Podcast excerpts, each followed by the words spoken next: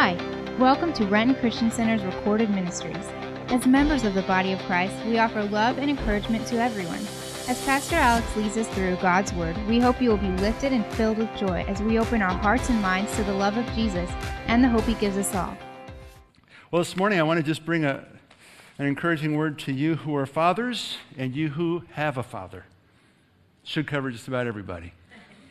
Living or not, some of our dads have passed away, but Father's Day is, is, a great time to just be reminded of the, the, heart of God because He is the ultimate Father.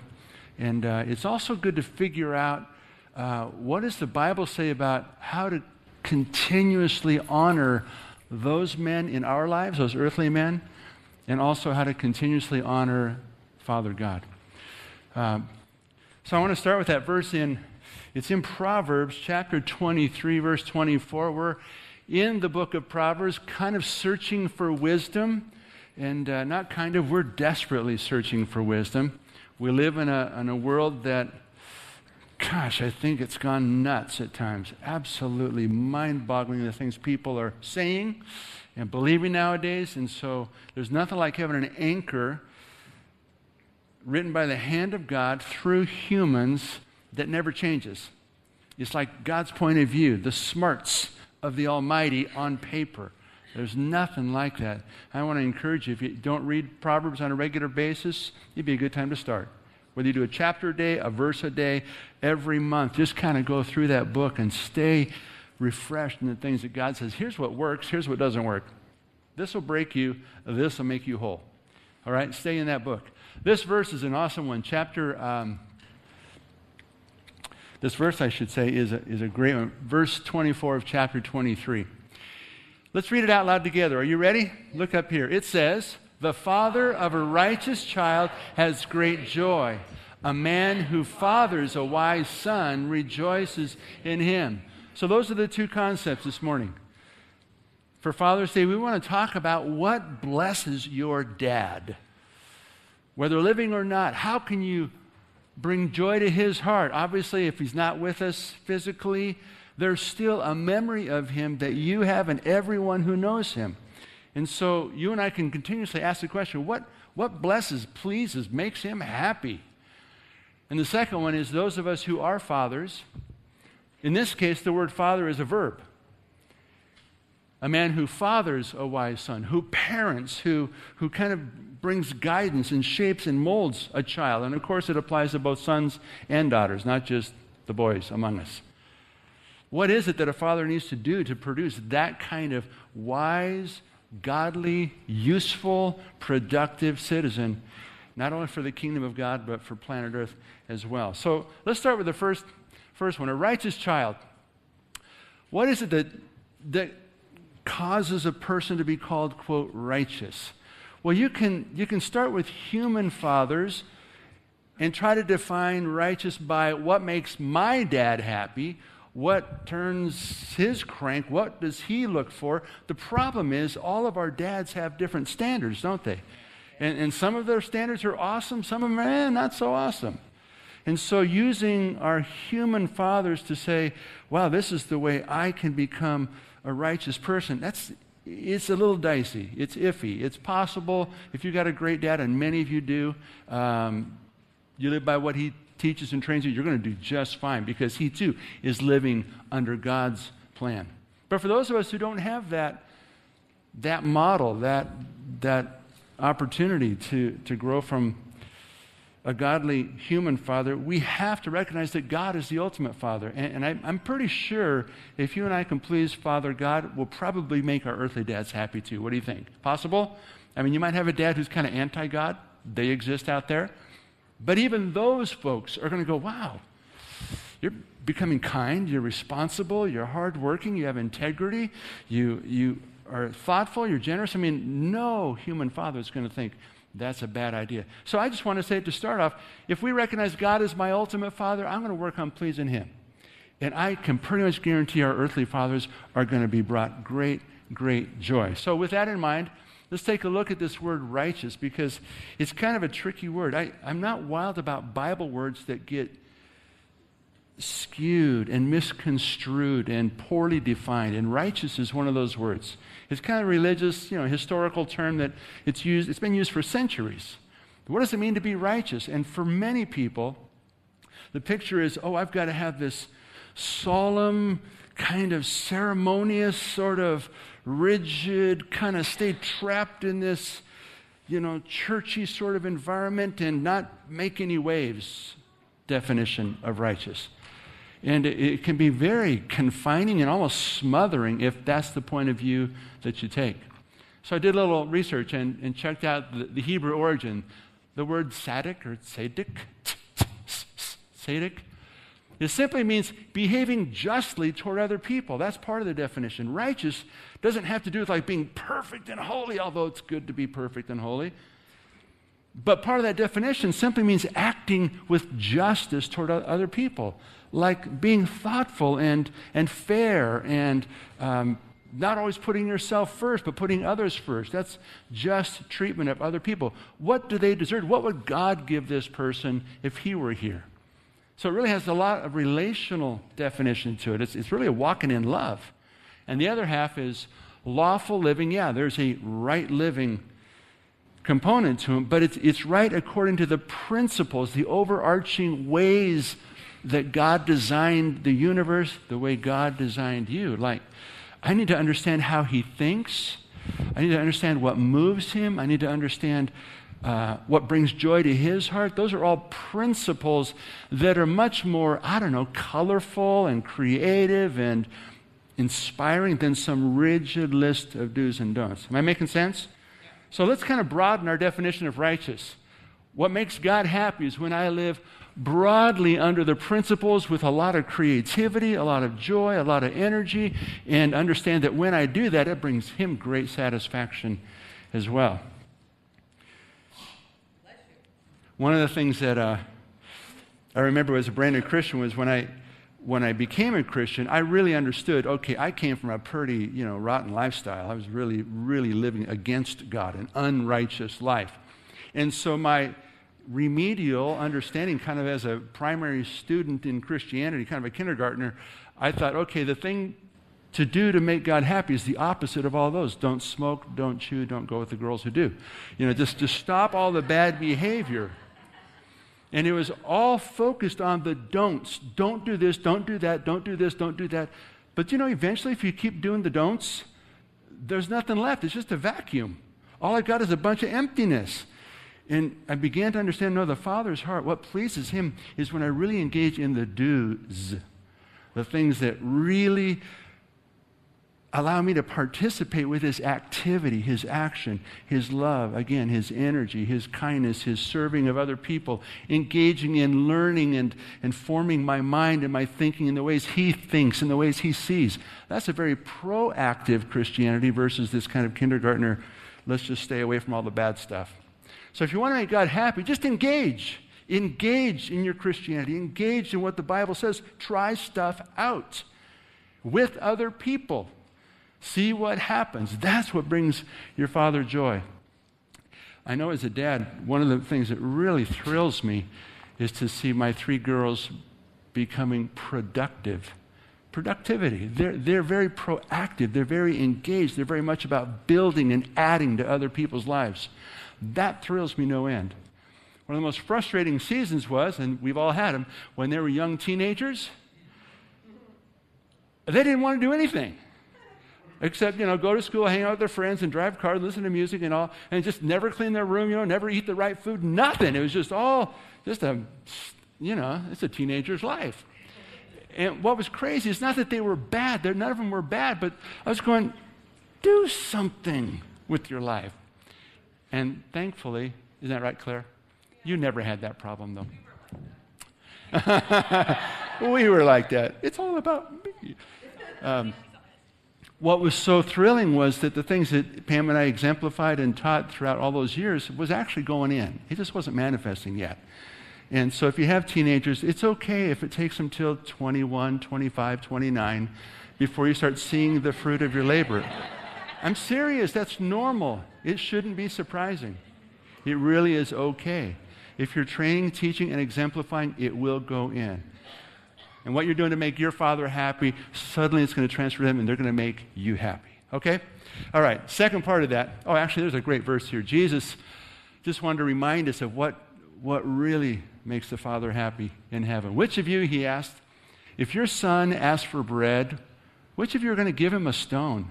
Or if he asks for a fish, who's going to give him a snake? If you then, though you are evil, not that we're all wicked people, but relatively speaking to God's perfection, know how to give good gifts to your children, how much more will your Father in heaven give good gifts to those who ask him? It's his nature to bless and to care, and it makes him excited and blessed and joyful when we engage in the things that he gives to us. All right, that was the word to the children. Now, the writer of Proverbs gives us a word to the fathers. Raise wise children. Take that seriously and, and, understand that in terms of shaping their lives, you men in particular are the image of God as best as they know when they're young. They don't have a spiritual view of Father God yet. Even as they get older, men, fathers, you're still playing that role the one with the deeper voice, the stronger body, um, probably the worst temper sometimes. I mean, all those things that kind of exemplify that strong masculine leadership in a child's life. But what God is after more than anything else in your children is wisdom for them. It's a wise, he who fathers a wise child brings great joy to their fathers. So this word again is a verb. This is not fathers the noun like plural men, but he who fathers, like, you know, gives birth to. The word yalad means to bear, to bring forth, even to tend as a midwife. If some of you ladies have had a midwife for your children's birth, you know that midwife isn't a, a, you know, a doctor, as in a, um, what do you call a doctor? I'm trying to think of a. Yeah, OBGYN, exactly, thank you. Yeah, but they are skilled, plenty skilled enough to help you give birth to your children. But midwives, what's so cool is a lot of midwives nowadays are beginning at conception to walk with moms to be for the whole nine months and they begin to build a relationship. And then after the birth has taken place, and they're often in relationship afterwards, and it's this long term kind of helping the mom and the child to sort of shape their new relationship, shape this new life. That's the word Proverbs uses here he who fathers kind of gestates and helps shape and mold and create, and then even afterwards continues to train for years and years and years and years and years. He who fathers in that long term commitment of love and care and shaping will receive great joy. So, man, I just want to put it real simply shaping our children until their own wisdom emerges strongly enough where they can independently please God, then your job's done. Well, let's see, some of our sons are like 48 years old, and we're still working on it, right? Fathers never stop being fathers. Obviously, the amount of work it takes is reduced over time, hopefully. But ultimately, we have to understand that, that, shaping and bringing wisdom to our children is a lifelong commitment. It's not an easy commitment to make, though, especially in our culture. As I mentioned a little bit earlier, our culture is going nuts. And one of the things that, that is really becoming challenging for parents has been for a long time, I'm sure, but it's just harder and harder and harder nowadays. When you think about our current culture and what passes for wisdom nowadays, give you an example. You probably heard the news story about this um, gal in Spokane who wrote down on a particular application that she was black. But in actuality, she's blonde hair, fair skin, Caucasian all the way. Her parents are both Caucasian all the way. But she just really likes the black culture. Nothing wrong with that. But she called herself not Caucasian, but African American. Now, have you heard the story? Yes. Um, What's troubling about that is that when interviewed, she gave the reasoning as look, being human is what matters. And we get to, listen to this term, we get to self identify. We all get to self identify. Now, here's the transition that's taken place. Talk about the wisdom of God versus the wisdom of the world. The transition that's taken place is that if we as humans begin to think, I can self identify, what I'm saying is, I am the final authority as to what and who and how I am. There is no outside source. There's no absolute truth. There's no objective reference point that kind of points and says, no, you're one of these. No, I get to define myself. Can you see where this will go if not taken care of in our lives? I want to be a rock. I am a rock. I want to be a cat. I am a cat. I saw this grotesque picture of a gentleman who had this facial resculpturing with whiskers implanted to look like a lion. And he looked scarily like a lion. And he could not, he was shocked and sad that people wouldn't accept him. I want to just be this kind of person. Okay, those are, those are extreme and gross examples. And of course, with the whole gay agenda, you have the whole I get to identify myself as if my DNA and my physical features and my God created being doesn't have anything to do with it. Here's my point the minute Americans throw God out of the picture, there is no reference point. Everybody gets to do what's right in their own eyes. They get to believe what they want, think what they want, and all is equally valuable. The wisdom of the world says that's the way to go. Dads, that's a tough opponent.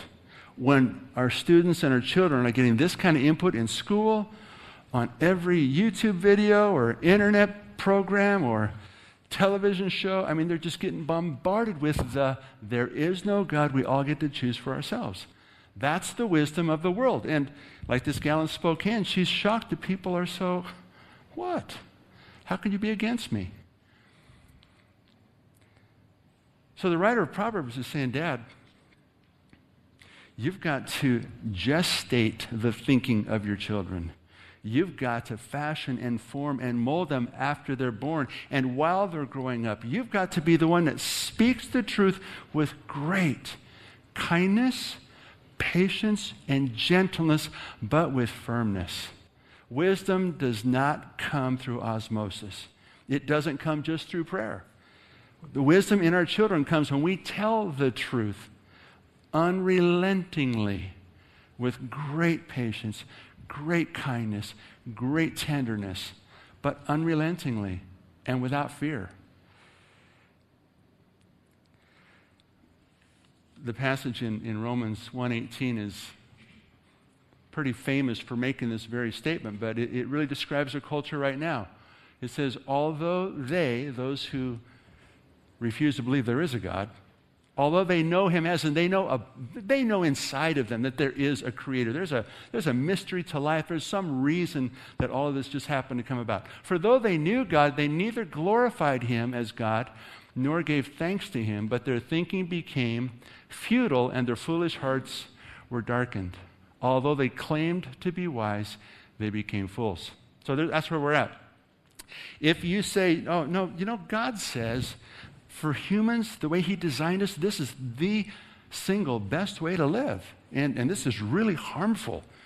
This brings you freedom, this brings you prison. If you talk like that to a lot of people today, they'll say, No, you're the fool, we're the wise ones. In fact, we're normal, you guys are the wackos. That's a hard opponent to push back on. Why? Because you become ostracized, you become outcast, you become ridiculed. And dads, you know, we're vulnerable to those things as well. But we've got to stand firm and say, I'm going to father my children in the fear of the Lord. That's the beginning of wisdom. I'm going to start with God. And I'm going to speak the truth fearlessly, unrelentingly, but with great patience, great kindness, and great tenderness. Know the truth, know God's opinion, and fearlessly repeat it over and over and over again. I want to raise a generation of, of, kids who are willing to go, you know what? You can call me whatever you want, but I'm standing my ground. I believe the Bible, and yeah, eh, call me whatever you want. I really don't care. I am really, really content with what this has produced in my life. I hope you think about it yourself.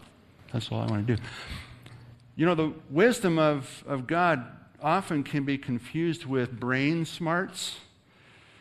And uh, that's, a, that's a mistake. It's important to be brain smart. I'm really committed to education, really committed to learning.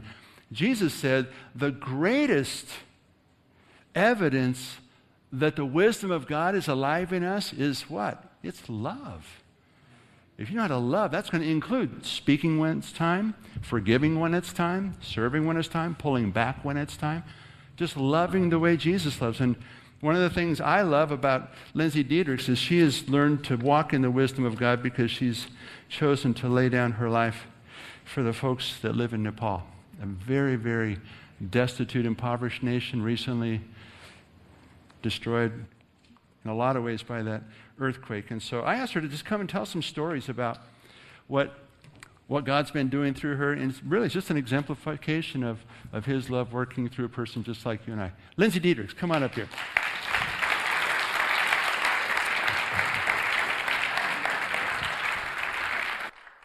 Thanks, Pastor Alex. Um, for those of you who don't know me, my name is Lindsay Dietrichs, and I'm Cindy and Tony's daughter. They can wave. That's, that's it. They, they have fathered me well. Um, and I moved to Nepal last September with Youth with a Mission, YWAM. And so in moving, I felt like the first year in Nepal was really meant to be focused on language learning, worship and prayer, and building relationships with Nepalis. And so for myself, I feel like my main mandate is that of a missionary to tell people about Jesus and disciple them. And I have the privilege of living with a handful of young Nepali girls in a guest house run by another missionary friend. And this has been a great help to my language learning and provides me with so many opportunities to share about Jesus and to disciple them.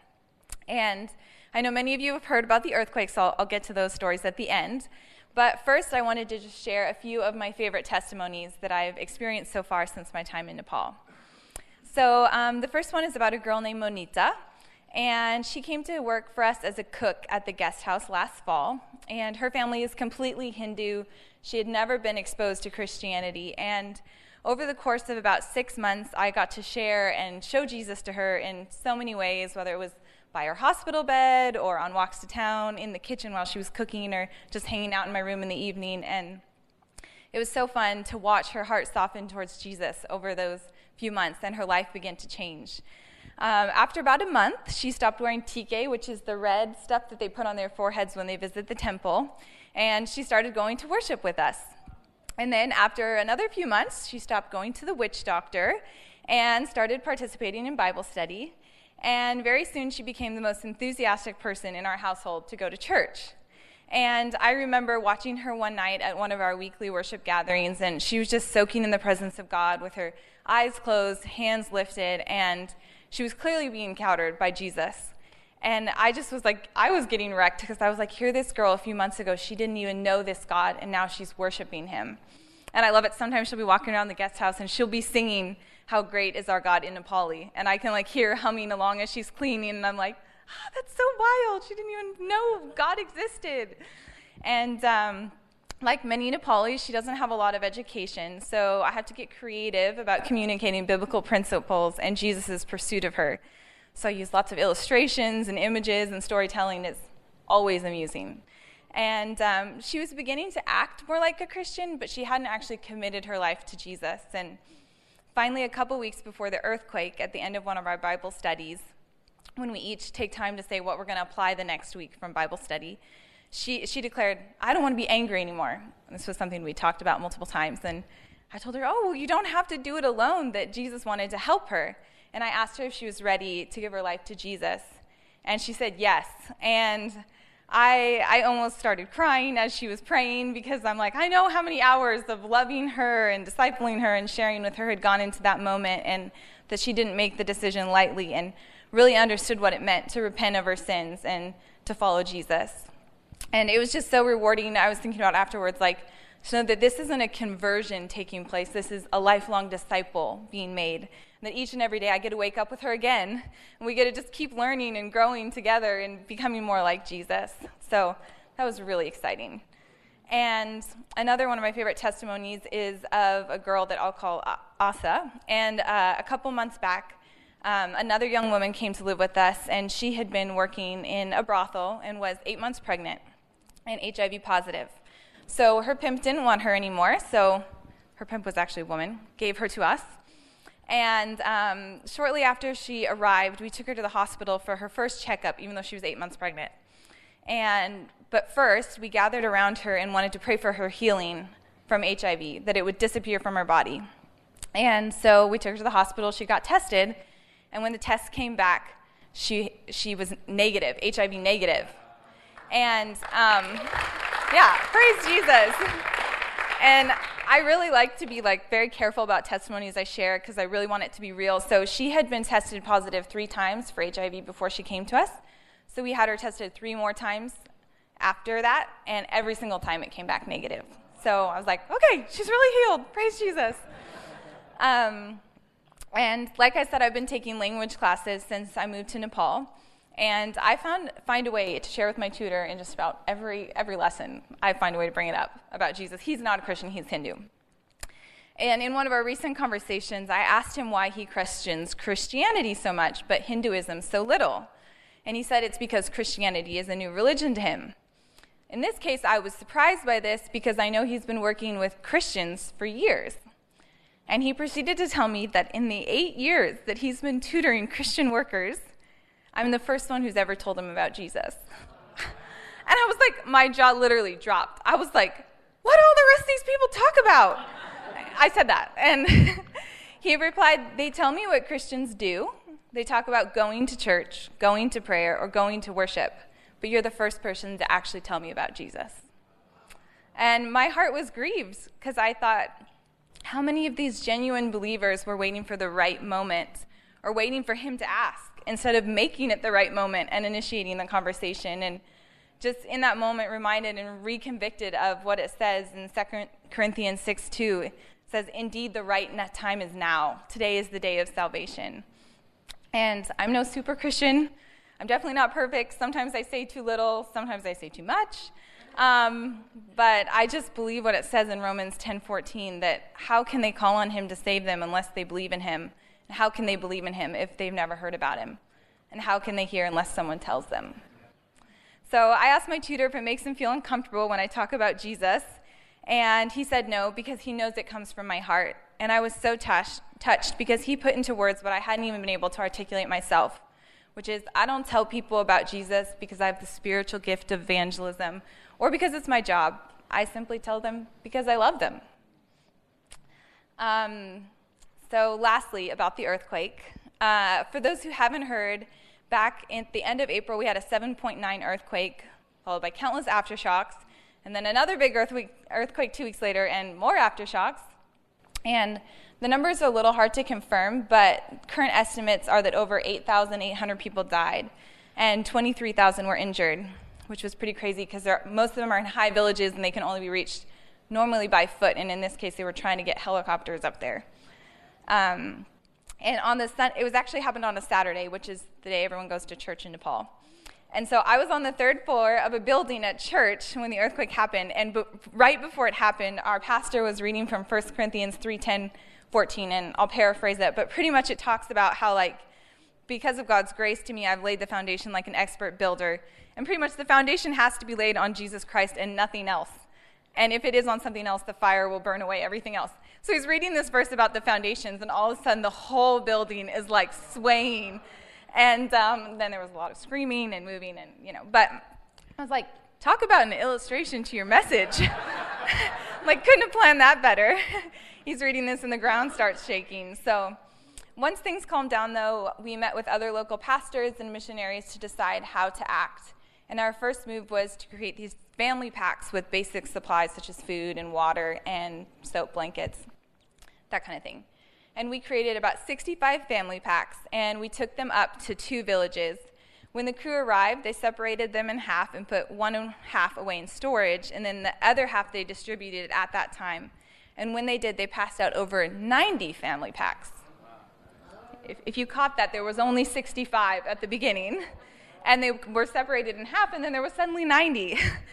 So God multiplied all the things that people had given, and so we were able to give away even more. And so my friends are continuing to do relief work and rebuilding and just praying for strategy on how to reconstruct things so that they're better than they were before, but also that this would be used as an opportunity to see the gospel go further and faster than ever before. Um, So, just to end, I just want to share just the short summary of a few things that I've learned, which is what it says in 2 Timothy 4:2 to be ready in season or out of season to preach the word of God and to disciple people into the faith. Because we never know what's going to happen, like an earthquake. So we don't want to wish that we'd shared or done more. And that it's not enough to just be Christian and hope that people will notice a difference in us. We can't just talk about the Christian activities we do. We need to tell people about Jesus and the good news of what he's done for us. I've also learned not to underestimate the power of God, that He's the same one that did all those miracles throughout the Bible. He's still alive and active today. And so I'm keeping a personal journal of all of the biblical miracles I've seen. It's pretty exciting. I'm still waiting to see someone raised from the dead. That's still on the list. Um, hey, it's happened. So I'm like, I'll, I'll pray for it. And um, finally, just that God moves mightily in the midst of our weakness if we're willing to be available and make the most of each opportunity. Uh, as some of you know, I deal with a lot of chronic pain, and so there's been so many times that I just want to retreat into a dark room and not talk to anyone. But instead, I go talk with girls or visit our neighbors or care for a stranger, and those have been some of the most fruitful moments in ministry. So it's a fun seeing God take my, my simple yes and determination to press through pain, and He did something great for His glory. So, yeah.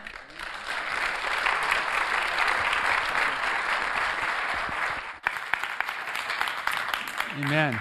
Just a small example of what happens when we take the wisdom of God and embody by His Spirit and His Word and let Him have His way.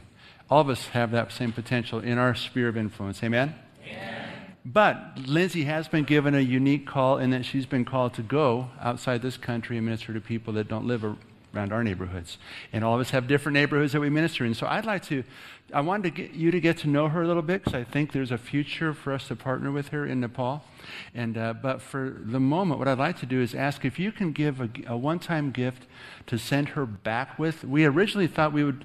Uh, take an offering for the food supplies and those kind of things after the earthquake. But I thought, you know, the food's going to be eaten and gone. Lindsay's going to be there for a long time. Let's try to keep her there financially. So, um, Dick, maybe you can stick a basket on the, uh, the back of the sound booth there. And if you have uh, just a one time check, write it to RCC, put Lindsay's name on the byline, and we'll make sure she gets, gets that directly. But let's do this. Can we reach out our hands and just pray for her healing? Pray for that miracle and pray for God's blessing. Heavenly Father, we thank you so much for this young woman, Lord God, and, and also thank you for Tony and for Cindy, the investment they have made, Lord God, to shape and mold and to father this precious young saint, Lord, into the woman she is today.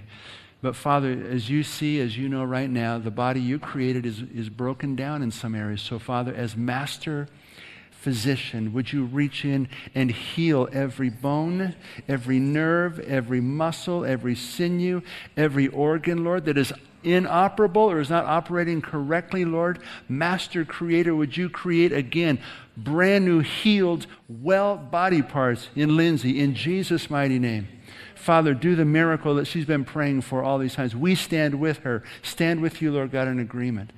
And we pray also, Lord, a blessing on the work of her hands, the work of her speech, Lord God, the work of her heart and her feet, and everything she invests in as she goes back, Father multiply the fruit, Father. Change human hearts as a result by the power of your Spirit, Lord.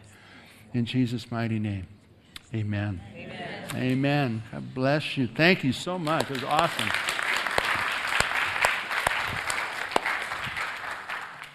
So I like the way you ended there. It's not just acting loving or acting Christian, it's speaking the words as well. Same thing I was saying to the dads, and it's really true for all of us. Relentlessly speak the truth in love, gentleness, tenderness, and patience, but say something. Amen? Amen. Well, this is a great way to end Father's Day.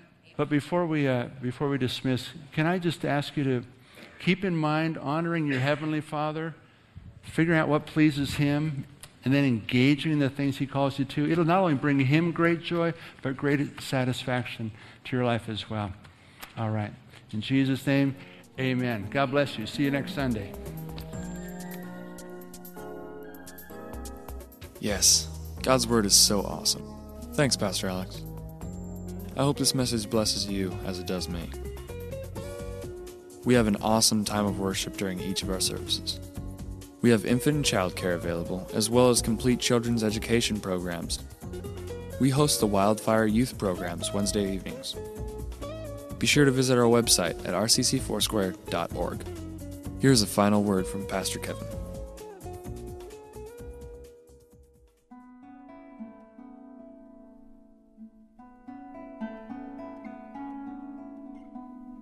You ever have thoughts about your purpose in life? Have you accepted Christ as your Lord and Savior? Or maybe you walked away and it's time to come home. You know, really, our walk with God is about a personal relationship with Him. That's what He wants. I believe that's what we want. I encourage you to take a few moments and allow this message to sink in. Allow His Holy Spirit to speak to your heart. You know, the Bible says that if we draw close to Him, that He will draw close to us. So do that today. God bless.